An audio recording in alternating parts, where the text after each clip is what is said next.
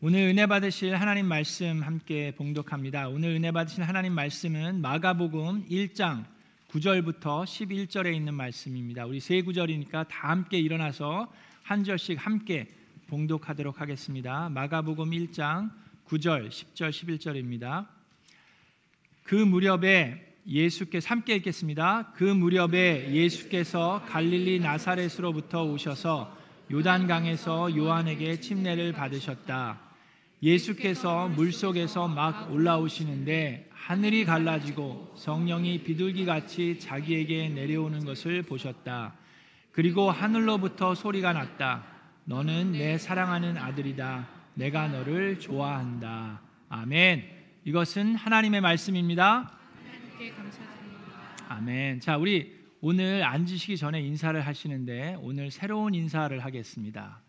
아이고 오늘도 또 늦었습니다. 죄송합니다. 다음 주에는 일찍 오겠습니다. 우리 인사하도록 하겠습니다. 주변에 있는 분과 아이고 세상에 오늘도 또 늦었습니다. 죄송합니다. 다음 주에는 시간 맞춰 오겠습니다. 네, 시간 맞춰 옵시다. 네, 일찍 오겠습니다. 아유 반갑습니다. 네.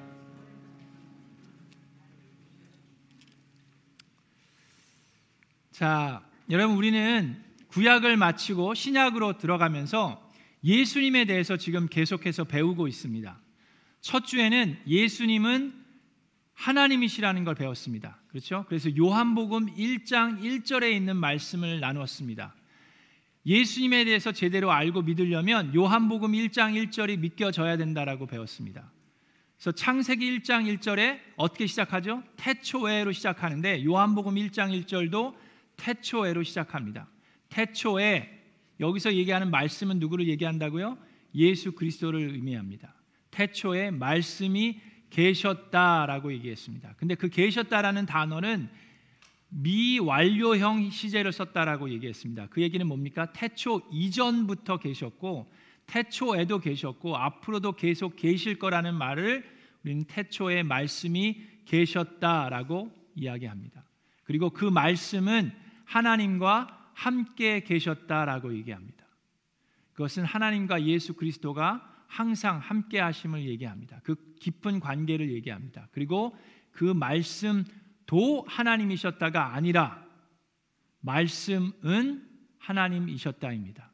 그래서 하나님이 두 분인 것이 아니라 예수 그리스도가 하나님이심을 우리는 말씀을 통해서 배웠습니다. 믿으십니까? 둘째 주에는 예수님의 인성에 대해서 배웠습니다. 예수님은 완벽한 하나님이신데 예수님은 또한 완벽한 인간이십니다. 예수님의 어릴 적 모습을 들여다봤습니다. 예수님이 12살 때의 모습을 봤는데 예수님은 이미 그때에도 예수님이 누구신지 알고 계셨습니다. 그런데 주변에 있는 모든 사람들은 예수님이 누구인지를 알지 못했습니다. 부모마저도 요셉과 마리아마저도 예수님이 메시아 구원자 그리스도이심을 알지 못했습니다. 근데 예수님은 왜 알지 못했습니까? 예수님이 완벽한 인간이셨기 때문에 그렇습니다. 근데 예수님께서 완벽한 인간이라는 것은 우리처럼 피곤하고 배고프고 굶주리고 배부르고 모든 것들을 다 경험하셨다는 거예요. 그런 불편을 무릅쓰고 예수님께서 인간이 되신 이유가 무엇입니까? 그것은 바로 우리의 죄값을 치르기 위해서 오신 것입니다. 자, 하나님께서 예수님을 보내셨을 때 예수님이 성공을 위해서 오신 분이 아니라 그랬어요. 예수님이 인간의 영웅이 되기 위해서 오신 분이 아니라 예수님은 사명을 이루기 위해서 오신 분입니다. 그 사명은 인간의 모든 죄값을 하나님이 만족하실 만큼 치르기 위함입니다. 성경에 보면 로마서 3장 23절에 이렇게 중요한 말씀이 있습니다. 모든 사람이 죄를 범하였음에 하늘 하나님의 영광에 이르지 못하였다라고 말씀하고 있습니다. 그 말씀이 무슨 말입니까? 모든 사람이 죄를 범하였는데 하나님의 영광에 이르지 못한다. 그 얘기는 저와 여러분이 죄를 지을 때 우리 생각에는 인간에게 죄를 짓습니다. 인간에게 거짓말을 하고 그 사람의 것을 도적질하든지 우리는 사람에게 죄를 범했다고 생각하는데 결과적으로 보면 우리가 지은 모든 죄들은 하나님께 범한 죄라는 얘기입니다. 모든 생명의 근원 되시고 모든 만물의 창조주 되신 하나님, 우리에게 주신 모든 생명의 근원이 되신 그 하나님께 결국에는 우리가 짓는 모든 죄들이 하나님께 지은 죄가 된다는 얘기입니다. 그래서 하나님의 영광에 이르지 못하게 됩니다. 그런데 그 죄를 해결하기 위해선 죄값을 치루어야 돼요. 근데 죄값을 치른다는 것은 피해자가 만족할 수 있는 죄값을 치루어야 합니다. 근데 우리 모든 죄의 피해자는 결국 하나님이세요. 그래서 하나님이 만족할 수 있는 죄값을 치르셔야만 치루어야만 우리가 구원받을 수 있습니다. 그런데 하나님께서 얘기하는 그 죄값은 무엇입니까? 피 흘림이 없이는 죄 사함이 없다라고 하나님께서 말씀하셨어요. 인간의 죄를 위해서는 인간의 피 흘림 그 죄로 인한 결과는 인간의 죽음입니다. 그런데 저와 여러분이 죽더라도 우리의 죄값을 치르기에는 충분하지가 않습니다. 왜 그렇습니까? 그것은 우리의 죄가 그만큼 크기 때문입니다. 제가 목숨을 내놓아도 저의 죄값도 다 치르기에는 충분하지가 않아요. 뿐만 아니라 제가 뭐 저의 가족을 위해, 제 아내를 위해서, 저희 자녀를 위해서 목숨을 내놓는다 하던들 저의 피 흘림으로 인해서 저의 가족들의 죄 사함을 얻기에는 충분하지가 않습니다. 왜 그렇습니까? 저 또한 죄인이기 때문에 그렇습니다. 그래서 우리 모든 사람들의 죄를 다 그 죄값으로 치를 수 있는 하나님을 만족시킬 수 있는 그 죄값을 치를 수 있는 사람은 하나님 한 분밖에 없습니다. 인간으로는 할 수가 없어요. 그런데 하나님은 죽으실 수가 없는 분입니다. 하나님은 처음이시고 마지막이십니다. 하나님은 영원하신 분이에요. 그래서 하나님은 피 흘림을 죽으심을 당하실 수 없는 분입니다. 그래서 하나님이 예수 그리스도를 이 땅에 보내셨어요.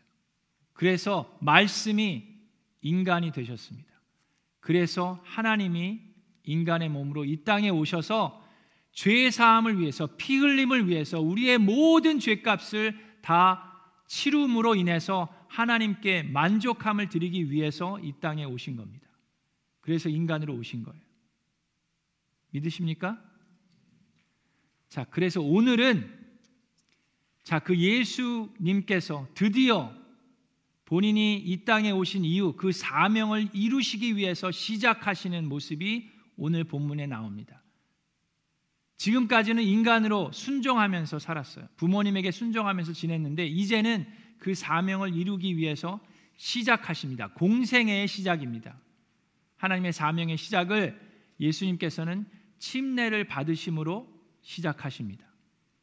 그래서 예수님께서 침례 요한에게 찾아가십니다. 그런데 여러분 아셔야 돼요. 지금까지는 그 누구도 예수가 그리스도인지를 모르고 있었습니다. 예수의 부모도 몰랐고 침례 요한조차도 예수가 그리스도인 거라는 것을 침례를 주기 전까지는 모르고 있었습니다. 예수님과 침례 요한은 어떤 사이입니까? 사촌입니다. 그래서 충분히 만났었을 거예요. 그런데 예수님은 갈릴리 이스라엘 북쪽 지방에서 자라셨고 침례 요한은 남쪽에서 침례를 주면서 생활했습니다. 예수님께서 침례 요한을 찾아갔습니다. 여러분 침례 요한은 구약의 마지막 예언자라고 생각하시면 됩니다. 신약의 처음 예언자가 아니라 구약의 마지막 예언자입니다. 자, 구약이 어떻게 끝났습니까? 우리가 느헤미야 사건을 배웠고 그 다음에 말라기서의 심판의 날, 주님의 날을 예언함으로 구약이 마무리됩니다. 그리고 400년 동안 하나님께서는 잠잠하셨어요. 어떠한 예언자도 나타나지 않았습니다. 400년이 지난 다음에 침례 요한이 등장합니다. 그 또한 사명을 가지고 이 땅에 태어나게 됐는데 그의 사명은 무엇입니까? 바로 메시아 구원자를 준비하는 그의 길을 예비하는 자였습니다. 그는 예언하기 시작했습니다. 그래서 그의 예언은 구약의 마지막 예언자입니다. 그리고 예수님이 등장하고 예수님이 침례를 받으시고 사역을 시작하시면서 십자가를 지시고 부활하면서 이제 신약이 시작이 됩니다. 자, 침례 요한도 얘기합니다. 예수님께서 나타나셨을 때 요한복음 1장에 그 말씀이 있는데 예수님께서 나타나셨을 때 자, 요한복음 1장은 침례 요한이 쓴 것이 아니라 누가 썼다고요? 사도 요한이 썼습니다. 사도 요한이 침례 요한과 예수님이 만나는 장면을 1장에 설명하고 있습니다. 자, 그런데 여기 보면 침례 요한도 예수님이 누구인지를 몰랐다라고 고백합니다. 자, 다음 날 요한은 예수께서 자기에게 오시는 것을 보고 말합니다. 보시오, 세상 죄를 지고 가는 하나님의 어린 양입니다. 내가 전에 말하기를 내 뒤에 한 분이 오실 터인데 그분은 나보다 먼저 계시기에 나보다 앞서신 분입니다. 한 적이 있습니다. 그분은 이분을 두고 한 말입니다 라고 얘기합니다. 그러면서 31절에 이렇게 보면 그냥 한눈에 다 알아봤을 거라고 생각을 하는데 이것은 침례가 이루고 난 다음에 기록한 거예요. 자, 나도 31절에 이분을 알지 못하였습니다. 내가 와서 물로 침례를 주는 것은 이분을 이스라엘에게 알리려고 하는 것입니다. 또 요한이 또 증언하여 말하였습니다. 나는 성령이 비둘기 같이 하늘에서 내려와서 이분 위에 머무는 것을 보았습니다. 나도 이분을 몰랐습니다. 33절에 그러나 나를 보내어 물로 침례를 주게 하신 분이 나에게 말씀하시기를 성령이 어떤 사람 위에 내려와서 머무는 것을 보거든 그가 바로 성령으로 침례를 주시는 분임을 알아라 하셨습니다. 그런데 나는 그것을 보았습니다.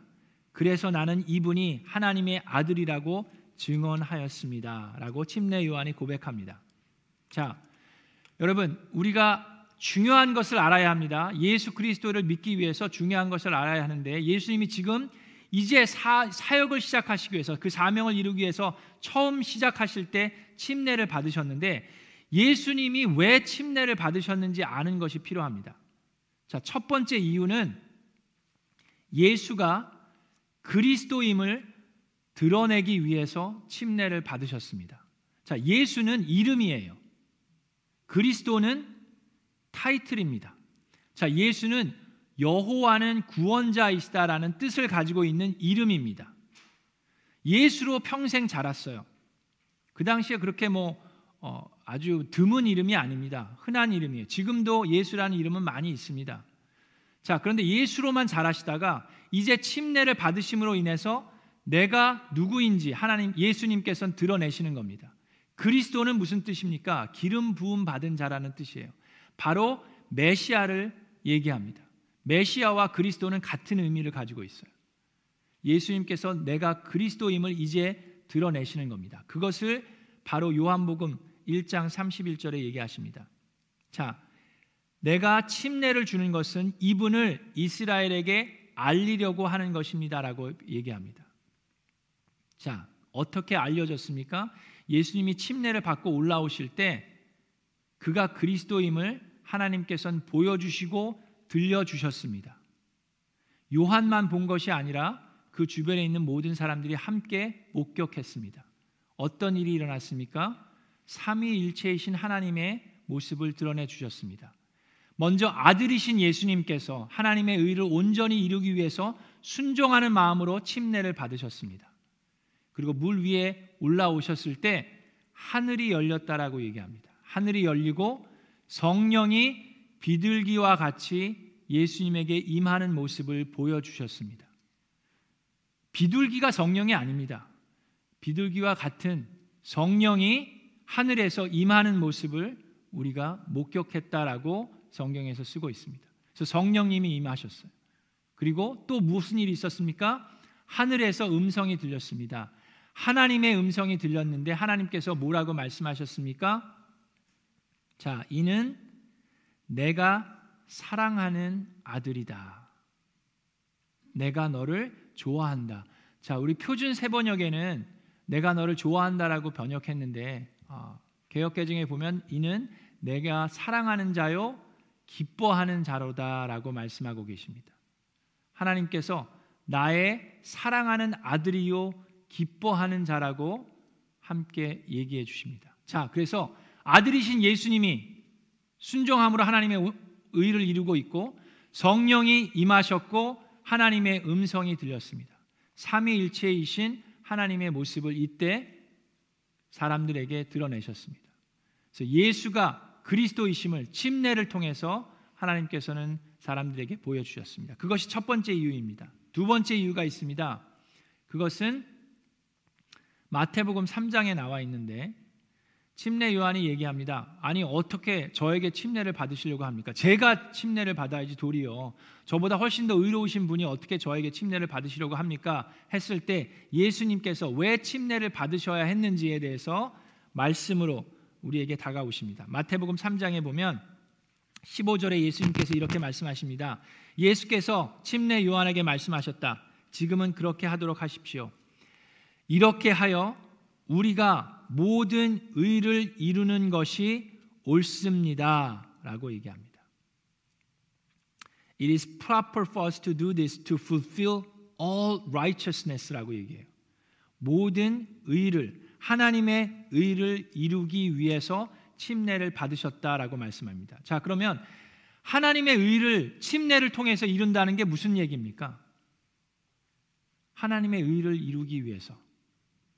자, 여러분, 침례 요한이 주는 침례와 우리가 받고 있는 예수 그리스도의 침례와는 차이가 있습니다. 침례 요한이 지금까지 계속 이 요단강 건너편에서 침례를 주고 있었어요. 근데 그가 주는 침례는 영어로 보면 baptism of repentance였습니다. 그거는 죄 있는 자들이 회개하고 죄 사함을 받기 위해서 침례를 받는 거였어요. 그래서 baptism of repentance였습니다. 회개하는 죄 있는 자들이 받는 거였어요. 그런데 예수님이 죄가 있습니까 없습니까? 완벽한 하나님이고 완벽한 인간이셨어요. 예수님은 죄가 없는 분입니다. 예수님이 죄가 있었으면 본인의 죄를 위해서 십자가를 치셨어도 그 합당한 거예요. 근데 예수님은 죄가 없는 분이셨어요. 근데 죄가 없는 분이 무엇을 회개합니까? 죄게, 죄가 없는 분이 어떻게 baptism of repentance를 받으십니까? 받을 이유가 전혀 없죠.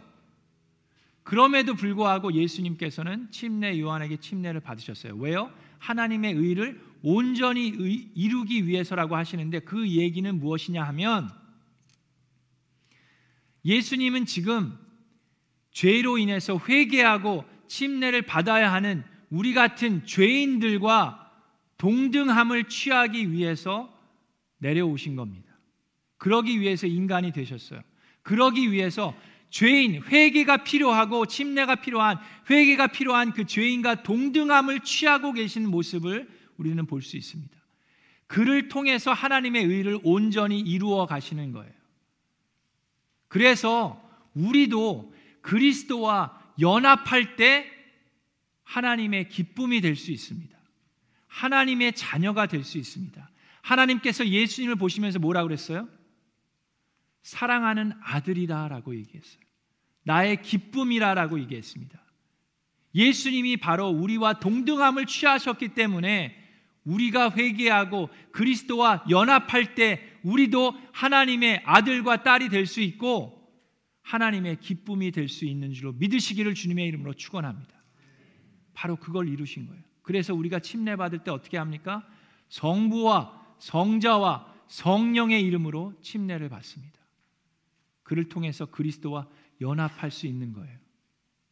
여러분 침례는 그냥 받아도 되고 안 받아도 그만인 것이 아닙니다. 하나님께서 말씀하십니다. 침례를 통해서 우리가 그리스도와 연합한다라고 말씀하십니다. 골로새서 2장 12절에 이런 말씀을 하십니다. 여러분은 침례로 무엇으로 침례로 그리스도와 함께 묻혔고 또한 그분을 죽은 사람들 가운데서 살리신 하나님의 능력을 믿는 믿음으로 그리스도 안에서 그리스도와 함께 살아났습니다. 아멘. 로마서 6장 4절에 이렇게 말씀하십니다. 그러므로 우리는 침례를 통하여 그의 죽으심과 연합함으로써 그와 함께 묻혔던 것입니다. 그것은 그리스도께서 아버지의 영광으로 말미암아 죽은 사람들 가운데서 살아나신 것과 같이 우리도 또한 새 생명 안에서 살아나기 위함입니다라고 얘기하십니다. 그래서 한마디로 침례는 우리 내적에서 이루어지는 그 변화를 외적으로 표현하는 것입니다. 예수 그리스도와 함께 그 구원을 받는 거예요. 침례가 우리에게 주는 세 가지의 중요한 의미가 있습니다. 자, 예수님이 왜 침례를 받으셨는지 두 가지를 배웠어요. 첫 번째가 뭐라고요? 예수가 그리스도이심을 드러내기 위해서. 두 번째가 뭐라고요? 하나님의 온전한 뜻을 이루기 위해서, 의를 이루기 위해서. 그 얘기는 우리와 동등함을 취하신 것을 드러내신 거예요. 자, 우리가 받는 침례의 중요한 의미가 세 가지가 있습니다. 첫 번째 의미는 죽음을 의미합니다. 우리는 그리스도와 함께 그 죽음을 체험하는 거예요. 우리는 침례를 너무 가볍게 생각할 수 있습니다. 예수님을 영접한다는 것을 너무 가볍게 생각할 수 있어요. 그러나 침례의 의미는 첫 번째 의미는 죽음을 의미합니다. 여러분 어, 뉴질랜드 가보셨어요? 저는 안 가봤는데 뉴질랜드 가까이에 여러 가지 섬들이 있습니다. 근데 그 섬에 솔로몬 섬이라는 데가 있는데 거기 원주민 어, 피지 족속들이 있습니다. 그 피지 원주민들에게 선교를 하셨던 선교사님이 거기서 예수님을 전하고 예수님을 영접한 사람들을 이제 침례를 주실 때 항상 그 섬에 있는 Killing Stone이라는 그 바위 옆에서 침례를 주셨대요. 근데 거기 왜 Killing Stone이라고 큰 바위가 하나 있는데 그 바위는 어떤 거냐면 그 원주민들 그, 그 사람들 법에 이제 사람이 죄를 범해서 사형을 해야 되면 그 사람들의 그 처형 방법은 그 바위에 얼굴을 뭉개는 거예요. 피를 흘릴 때까지 얼굴을 뭉개면서 그 처형을 했다라고 합니다. 그래서 그 바위는 Killing Stone이에요. 그래서 죽음을 의미합니다. 그 선교사님이 그 원주민들에게 침례를 줄때 내가 그리스도와 함께 나의 옛 생활과 내 옛 삶은 죽음을 당한다는 것을 의미하기 위해서 그 Killing Stone 옆에서 침례를 주셨대요. 우리가 침례를 받을 때 그런 마음이 있어야 됩니다. 근데 많은 사람들이 침례 받는 걸 거부하기도 하고 두려워하기도 합니다. 그 이유 중에 하나가 그런 마음이 좀 부족한 부분도 있을 수 있습니다. 근데 여러분, 우리가 두려워하지 않아도 되는 것이 있습니다. 그것은 죽음으로 끝나지 않기 때문입니다. 우리는 알고 믿습니다. 죽음이 있어야 새 생명을 얻을 수 있습니다. 새 생명을 얻기 위해서는 죽지 않으면 새 생명을 얻을 수 있는 방법이 없습니다. 그래서 예수님께서 십자가를 지셨어요. 죽지 않아도 됐다면 예수님께서 왜 십자가를 지셨겠습니까? 그냥 어느 정도 고통만 당하셔도 그것이 죄값을 치르고 하나님을 만족시킬 수 있었으면 예수님은 굳이 십자가를 지시지 않아도 됐습니다. 굳이 그 죽음을 경험하지 않으셔도 됐어요. 그런데 예수님은 기꺼이 그 십자가를 지셨습니다. 그리고 그 죄값을 치르시고 하나님을 만족해 하셨습니다. 하나님은 예수님을 보면서 내가 사랑하는 아들이요 내가 나의 기쁨이라고 말씀하셨습니다. 우리가 죽을 수 있는 것은 예수님이 나를 위해 죽으셨기 때문입니다. 그리고 죽음을 두려워하지 않는 것은 새 생명, 부활이 있기 때문입니다. 침례가 주는 첫 번째 의미가 죽음이고 두 번째 의미는 장사 지냄을 의미합니다. 물 속에 들어가는 이유가 그거예요. 우리는 장사 지냅니다. 나의 옛 생활과 습관을 모두 다 장사시키는 겁니다. 그리고 마지막 세 번째 의미가 무엇입니까? 새 생명, 부활입니다. 부활을 의미합니다. 예수 그리스도가 부활했듯이 나 또한 새 생명을 얻고 하나님의 자녀로서 하나님의 아들로 하나님의 딸로 천국의 소망을 가지고 그 기쁨 가운데 거하면서 살아갈 수 있는 그것을 침례가 의미하고 있습니다. 여러분 침례는 말씀을 받아들이고 예수님을 영접하면 곧바로 받는 것이 정상입니다. 초대교회의 모습을 보면 사도행전 2장에도 초대교회에서 사도행전 2장 41절에 그 말씀을 받아들인 사람들은 침례를 받았다라고 얘기하고 초대교회 성도들이 날로 늘어갔다라고 성경에서 기록하고 있습니다. 사도행전 8장에 빌립은 에디오피아 내시에게 복음을 전합니다. 그 마차를 타고 있는 그에게 가서 복음을 전하고 그가 예수님을 영접했어요. 말씀을 이해하고 이제 믿고 예수님을 영접했을 때 바로 그 자리에서 저기 저 물이 보이는데 여기서 바로 침례를 받으며 무슨 꺼리낌이 있느냐 하고 빌립이 내려가서 그그 이디오피아 내시에게 그 자리에서 침례를 주었습니다. 여러분 중에 또 우리 장로교나 또 다른 교단에서 계시다 오신 분들이 있습니다. 그래서 그러면 침례와 세례는 무엇이 다릅니까라고 궁금해 하시는 분들도 있을 수 있습니다. 쉽게 설명해 드리면 세례는 침례의 약식입니다. 병든 자들을 위해서 또는 물을 이렇게 침수 침례하기까지 물이 귀한 곳에서 약식으로 세례를 주기 시작했습니다. 그런데 그것이 진화되고 이렇게 변화되면서 복음의 변질이 일어나기 시작한 것도 있습니다. 어느 교회에서는 이제는 세례가 어린 아이들이 갓난 아이일 때 목숨을 잃으니까 이 아이들의 구원을 위해서 세례를 주기 시작하면서 세례 또한 구원을 세례를 받음으로 구원을 받는 것처럼 변질된 복음을 전하는 교회들도 있었습니다. 지금은 그런 교회들이 많이 없지만 자 여러분 우리가 확실히 알아야 합니다. 세례를 받음으로 인해서 구원을 받는 것이 아니라 구원을 받았기 때문에 침례를 받는 것입니다. 세례를 받음으로 구원을 받는 것이 아니라 구원을 받았기 때문에 침례를 받는 것입니다. 믿으십니까? 자, 그래서 구, 침례는 옛 삶에 대한 죽음이고 옛 사람을 장사시키는 것이고 그리스도 안에서 새 삶으로의 부활을 의미합니다.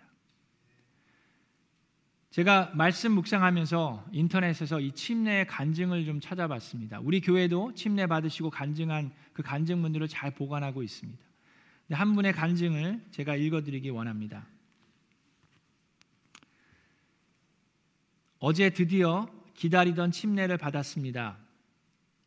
한마디로 완전히 망가진 침례식이었습니다.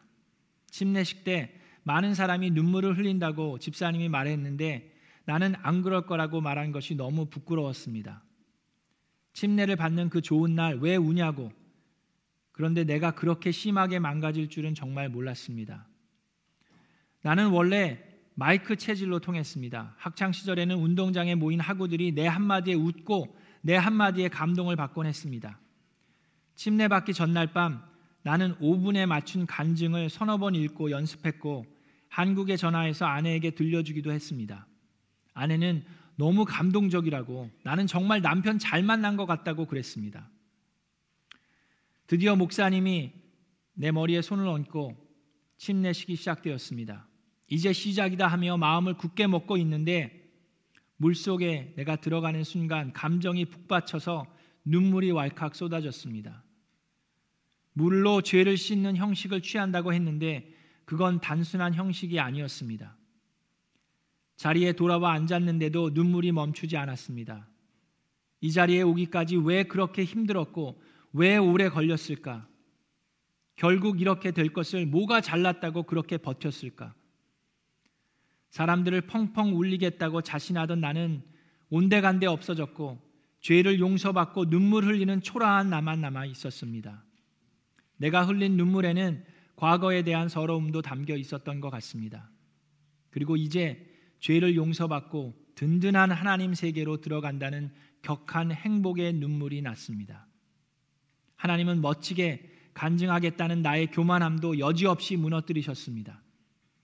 하나님은 잔머리 굴리는 교만한 나를 원하시지 않은 것 같습니다. 그래도 나는 나의 그 진심을 하나님이 들으셨으니 만족하고 행복합니다. 여러분 침례를 통해서 우리는 그리스도와 연합합니다. 그리고 그리스도와 연합함으로 우리도 하나님의 자녀가 됨을 또 하나님의 기쁨이 됨을 우리는 확신하면서 살아갈 수 있습니다. 오늘 주신 말씀 생각하면서 우리 다 함께 일어나서 구주와 함께나 죽었으니 구주와 함께나 살았도다. 우리 함께 찬양하며 또 여러분 기도받기 원하시는 분들 결단하시고 또 헌신하시면서 어, 또 우리 함께 찬양하겠습니다.